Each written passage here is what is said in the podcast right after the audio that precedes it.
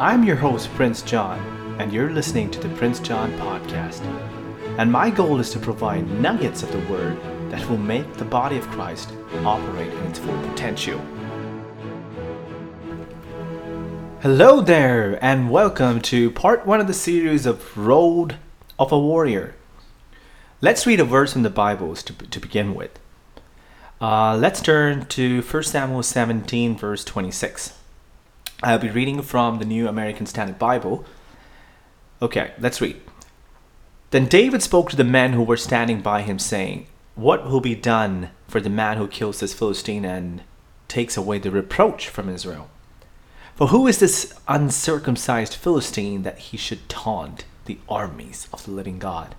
1 Samuel 17 26. Now, this is one of the iconic moments of the Bible, right? When David, a shepherd, takes on Goliath, the champion of the Philistines. Now, we know what happened, and we know that this is one of the incidents that gained P- David people's approval. He became a celebrity in one day. However, uh, it's interesting to see that what led to this moment of triumph. Now, David was anointed some time ago to be the king. This anointed young boy still was serving his brothers, right? He was taking food to his brothers ever since. It's a very good lesson for people who think they are too important to be serving, right? I mean, I'm pretty sure you've come across such kind of people who think they're very important. Now, remember what Jesus said The greatest among you shall be your servant. David just did that without complaining. You don't have to be so important that you cannot serve. Just serve. Now, moving on, David goes to deliver food for his brothers who are in the Israelite army, and he hears Goliath's challenge. Now, David was not the only one who had heard the taunts and insults of Goliath, right? And uh, and he so even even the Israel army heard the taunts and the insults by Goliath against the army. So what was the difference? Now David was the only one who reacted. You can't be super anointed and be really really powerful and yet ignore the taunts of Goliath. But David was not like that. He did not wait for for a word from God. Did he? He did not just say, Let me go and check with my pastor. He did not say, Let, me go and check with Samuel. He just said, Oh, who is this uncircumcised Philistine, by the way? That he should taunt the armies of the living God? Now, this is so powerful, even though, you know, we just read this. It's so powerful. Now, when the Israelites saw that this guy from the Philistines camp was coming towards them, taunting them. They saw a champion. They saw a guy so tall, so strong, and they thought that they will not be able to fight against the man. Now, the Israelite, Israelite army definitely forgot about, so convenient, right? To about the past victories and everything that God had done before. They forgot. Can you imagine? They forgot that it was the same God who had helped them win over the giants Canaan. And yet, one giant, and they were in the panic mode. The problem with them was that they perceived, they, they went by what they saw. They saw a huge man, and they, they saw by what they, they went by what they saw. And it was by their five senses, why what they perceived. They saw that Goliath was huge, great, and heard of his greatness. He's a champion. Who are we? However, David changed the narrative. Now, you don't see David talking like that. You don't see David talking about this Goliath's greatness, his size, and his looks, or whatever. Now, he looks, looks at things differently. He sees an uncircumcised Philistine rather than a champion. he saw the fight as one between a person with a covenant of God of armies and the other person without a covenant. For him, it was just a simple fight. The victory was assured. He didn't even doubt for a second that his victory would not come and he would not be victorious. I mean, that was never in his mind. I believe if anyone from the army of Israel had stepped out seeing the things the way David did, they would have won too. I believe that truly.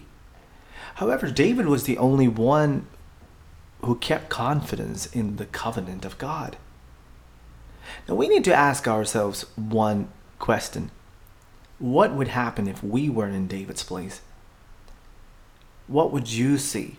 Would you see Goliath coming at you full, fully armed, so tall, and would you look at the outward appearance of what the problems are? Or would you look at the covenant of God? Would you see it as a problem between a person with a covenant and another person without the covenant? Do you see it like that? You may wonder what kind of Goliath you have to face every day. But we all do have to face Goliaths every single day. Now, do you, um, let me ask you a question. Do you give more importance to the doctor's report or to the word of God, which says that by your stripes we were healed? But more often than not, people actually give more importance to the doctor's report. The moment they hear that they have a certain disease, they get so much in panic mode. Now, do you, like the rest of the world, say, oh, it's flu season, make sure you get your shots? And be in fear? Or do you like the rest of the, do you, do you believe in the word of God? For a person in covenant with Christ, there's no thing as a flu season. Every season is a new season for a believer of God who for the new creation. We don't have to worry about the flu season. The flu season has to be worry about has to worry about us. If you actually think about what the flu season is, it is a season where the devil attacks. And if you are getting prepared just physically and not on the base of spiritual means, you really need to think about that. That wouldn't that was not what David would do. That was not what Jesus would do. We don't have examples of them doing something like that. Now, when you hear about a bad report about a locality where you live, by the way, and Goliath might scream at us saying that, You're next. What do you believe? Do you believe in God's covenant which says that I will never leave you nor forsake you? Do you look at Goliath in the eye and say, Get behind me, Satan? And do you say to Goliath and Satan, You have no power over me or my family. You will not touch my family in Jesus' name. You have no authority over me. You have been defeated, and the one who is in me is greater than you, even on your best day. Do you say that? Or do you just start preparing yourself for something bad that could happen to you? And I know a lot of people will say that is the wise thing to do. But think about it. Did David do the wise thing? When he stepped out and faced Goliath, was he doing the wise thing? The wisdom of this world is not what God wants. God's kind, God kind of wisdom is different. God kind of wisdom never operates on the basis of fear. Now, once in a church, I heard a pastor prophesying to another pastor that God um, is going to be with him in the next season. Um, then the very next moment, the outgoing pastor spoke to the congregation and said he asked them to pray. You know what he asked them to pray for? He asked them to pray for God's presence in the next season. To even believe what is being prophesied to us. Believe the promises of God. Now leave that prophecy. Okay, even if there's no prophecy. In Deuteronomy 31 6, we read that we read God saying that He will never leave us nor forsake us. And I don't know about you, but he doesn't leave me nor, nor forsake me.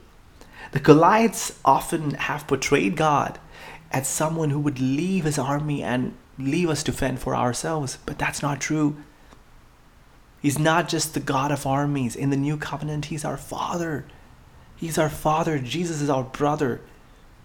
He will fight till the end for us. He will fight. And since there is no end for God, he will always win. Right? Now he is so powerful, he will win, and he loves us so much. Don't fear Goliath. If David did not fear Goliath based on the old covenant promises, how much more should we not fear Goliath based on the new covenant promises, which is written in Hebrews 8 6, are better promises? He does not have any authority over us. You know, I often get reminded of some uh, about Smith Wigglesworth, and um, some of his stories are so fascinating if you read. I mean, I would recommend you read uh, Smith Wigglesworth books. So good. Now, Smith Wigglesworth spent approximately 36 hours in continuous preaching and praying, and he was so exhausted. It was uh, after days of work, and it was in the early 1900s and late 1800s. Uh, and it was so much work those days, and they had to go outside and do a lot. And he was exhausted, and he came back and he, he slept. And, uh, you know, approximately 30 minutes after he had fallen asleep into a very, very deep sleep, he woke up and, I mean, he felt that someone was shaking his bed. Imagine that, right? Now he opened his eyes and saw an evil spirit had manifested itself sitting at the sitting at the foot of the bed. And he cleared his eyes and he said, "Oh, it's you." And he rolled over and went back to sleep. Can you imagine that? Can you imagine this guy? I mean, I mean, he saw the devil and he just said, "Oh, it's you." Look at the think about about the insult the devil would have felt. Right? But on the other hand, what do we see today? Now, we hear that we hear a lot of people, even believers, referring to to the to Satan as so powerful. And and he I mean they keep talking about how powerful the devil is and how much havoc he has been he has been doing to the world. And I feel that the believers are actually giving Satan too much of praise, to be very honest. They have become so Satan centric. I remember talking to a lady, um, and she was talking about the devil, but it didn't make much sense when she was talking because she was saying he, it, that person, that thing, uh, and while referring to the devil, and I was like, okay, um, who, who, who are you talking about? I mean, and she's like, hmm, him, him, and she was like making eye gestures like that because she didn't want to talk, say the name devil. Who cares? Say his name. He wouldn't do anything to us. He cannot. Because one who is in us is greater than one who is out in the world. We are not supposed to live in fear. We are not supposed to be in fear of the devil or Goliath of anything or any Goliath. We are supposed to live in, in, in complete confidence in the Word of God. Now, the Bible says, Grace and peace be multiplied to you through the knowledge. We need to know all these things to have peace. We, we find rest in His promises. Now, I should warn you the moment you, now, the moment spiritual realities become real to you, and then the moment you don't go by what you see and what people say to you, but rather by the Word of God, you will change in every aspect. You will change in the way you see, you look, you talk, and the way you carry yourself. Everything will change.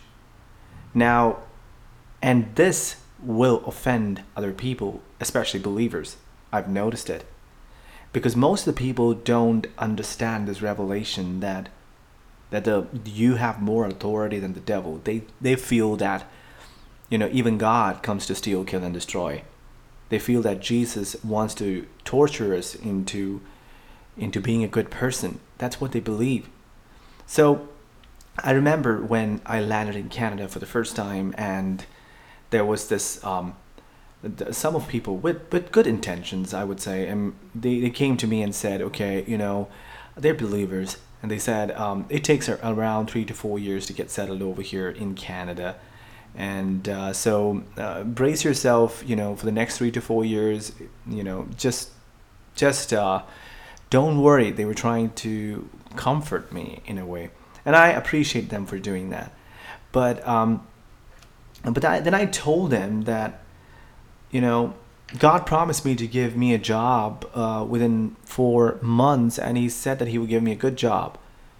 And suddenly I saw that their tone changed and uh, they, they kind of started seeing me as a prideful person.